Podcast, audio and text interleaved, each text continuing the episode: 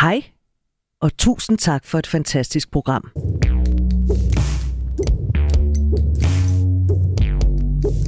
Min kone og jeg er i slutførende og udforsker vores seksualitet gennem åbent forhold og svingerliv. Vi har jævnlig terapi med en virkelig dygtig terapeut og er meget nysgerrige og åbne. Ej, det er da mega sejt. Ja. Altså, det synes jeg, altså særligt det der med, at de i virkeligheden tør udforske deres forhold med en terapeut, når de ikke er i krise. Det har jeg stor respekt for. Der er alt for mange folk, der faktisk kommer for sent. Mega cool.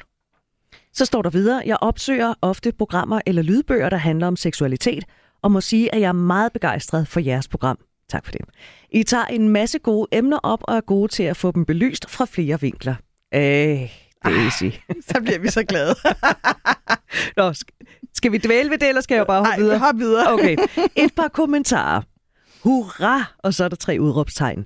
Endelig nogen, der er enige med min holdning om, at utroskab ikke nødvendigvis handler om sex eller er begrænset til dette. Jeg har en del gange fremført denne holdning, men de fleste virker meget uenige.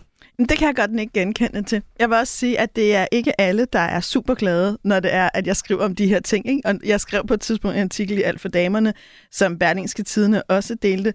Og der var både mange mennesker, der skrev af hjertet tak, men der var også dem, der skrev, du er helt afsporet. Utroskab er det værste, man kan gøre. Hvis ikke du fatter det, så burde du overhovedet ikke arbejde med mennesker. Altså, der var virkelig nogen, der blev vrede, fordi at jeg også udfordrer lidt den der myte om, at hvis man er utro, så er man bare et dårligt menneske, og så skal man bare ud af hus og familien nu. Og det gør jeg blandt andet, fordi jeg ved, at der er rigtig mange historier omkring utroskab. Der er mange grunde til, at folk er det, og man kan også godt være utro og være et godt menneske og være et godt forhold. Men Daisy, vi er så også nogen, der mener, at hvis det er, at man øh, har lyst til at være utro, så kan det godt være, at man skulle pakke sine sager, inden at man nåede derud. Det er jeg fuldstændig enig i. Altså, jeg er en, der er ingen tvivl om, at jeg ikke er tilhænger af det. Jeg, jeg tror ikke på løgn. Utroskab handler jo også om løgn og bedrag. Det er jo ikke utroskab, hvis man er enig om at være i et åbent forhold, apropos det, den her lytter Præcis. skriver. Øhm, men problemet er bare, at mange af os mennesker, vi ikke altid gør det rigtige, eller vi ikke altid tager de ærlige snakke på det rigtige tidspunkt. Ja. Og, og en af de mennesker, der har inspireret mig rigtig meget i mit syn på utroskab, også på sådan et helt fagligt niveau, det er en forfatter, der hedder Esther Perel. Så hvis du synes, nogle af de her tanker er spændende, og du godt vil udfordres lidt i dit syn på utroskab, hvis du gerne vil vide noget om den nyeste psykologi og viden omkring emnet, så synes jeg, du skal læse hendes bog. Den er oversat til dansk, hvor den hedder Hvad utroskab kan lære os om kærlighed. Det er en fremragende bog. Jeg blev også forstyrret, da det var, jeg læste den, men jeg synes, det er vigtigt nogle gange at lade sig forstyrre. Og herhjemme, der har vi også Katrine Axholm, som nogle gange er gæst i det her program. Hun har også skrevet en super interessant bog, der hedder Utroskab, vejen til mere kærlighed, spørgsmålstegn.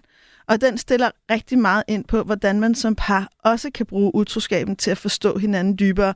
Hermed ikke sagt, at man skal blive sammen, men jeg tror, det er vigtigt for mennesker at forstå, hvad var det egentlig, der skete i dig, da du var med utro. Så her der kan man faktisk gå dybere i emnet.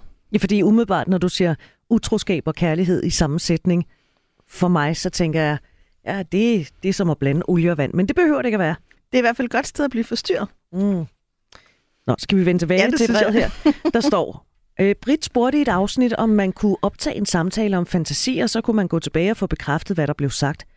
Men målet er jo netop at skabe en tillid, hvor man altid kan tage emnerne op igen, hvis man er forvirret eller nysgerrig. Og her skal man jo bare huske at være åben og nysgerrig igen, og for eksempel spørge eller sige, jeg fik opfattelsen af, i stedet for at spole tilbage og pege fingre af det, der kan have været en uheldig formulering eller noget, man har tænkt yderligere over siden. Samtaler er jo ikke noget, der skal overstås, men noget, der skal give anledning til eftertanke og nye samtaler. Nu blev jeg så nævnt her i denne her mail, og jeg har jo desværre hukommelse som en siger. Jeg kan simpelthen ikke huske, at jeg har sagt, at man skulle optage en samtale om fantasier. Og alligevel så er der et eller andet, der dæmrer, men jeg kan ikke huske præcist, hvad det er, at jeg har sagt.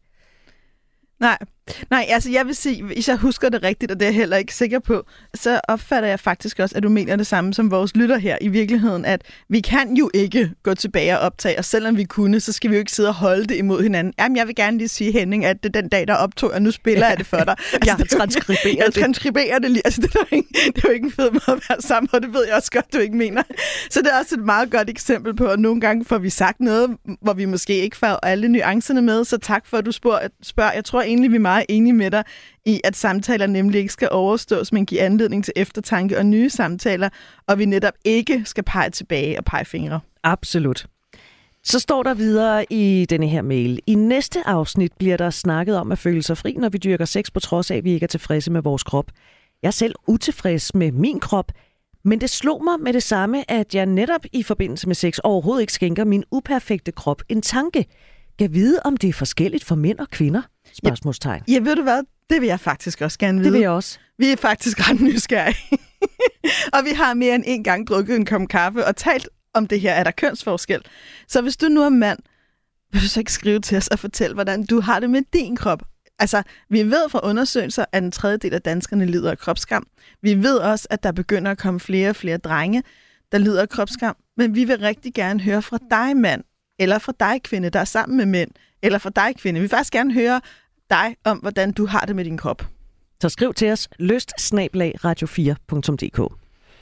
Vi er ikke færdige. Nej. Så står der, I talte også om porno i et afsnit. Jeg kan godt lide, at han har hørt så mange af vores programmer. Det er så mega Ja, fedt. det synes jeg var...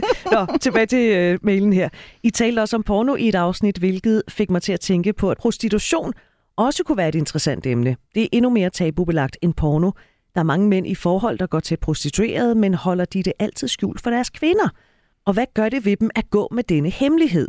Prostitution er en del af vores leg, hvor både min kone sender mig afsted for at få en oplevelse, og vi har en fast relation, som vi er sammen med som par. I det hele taget tænker jeg, at åbne forhold og svingerliv er gode emner.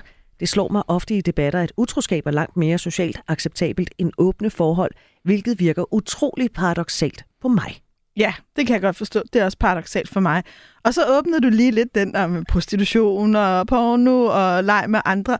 Og det vil jeg simpelthen ikke kommentere lige nu. Der er for alt for meget gods i det.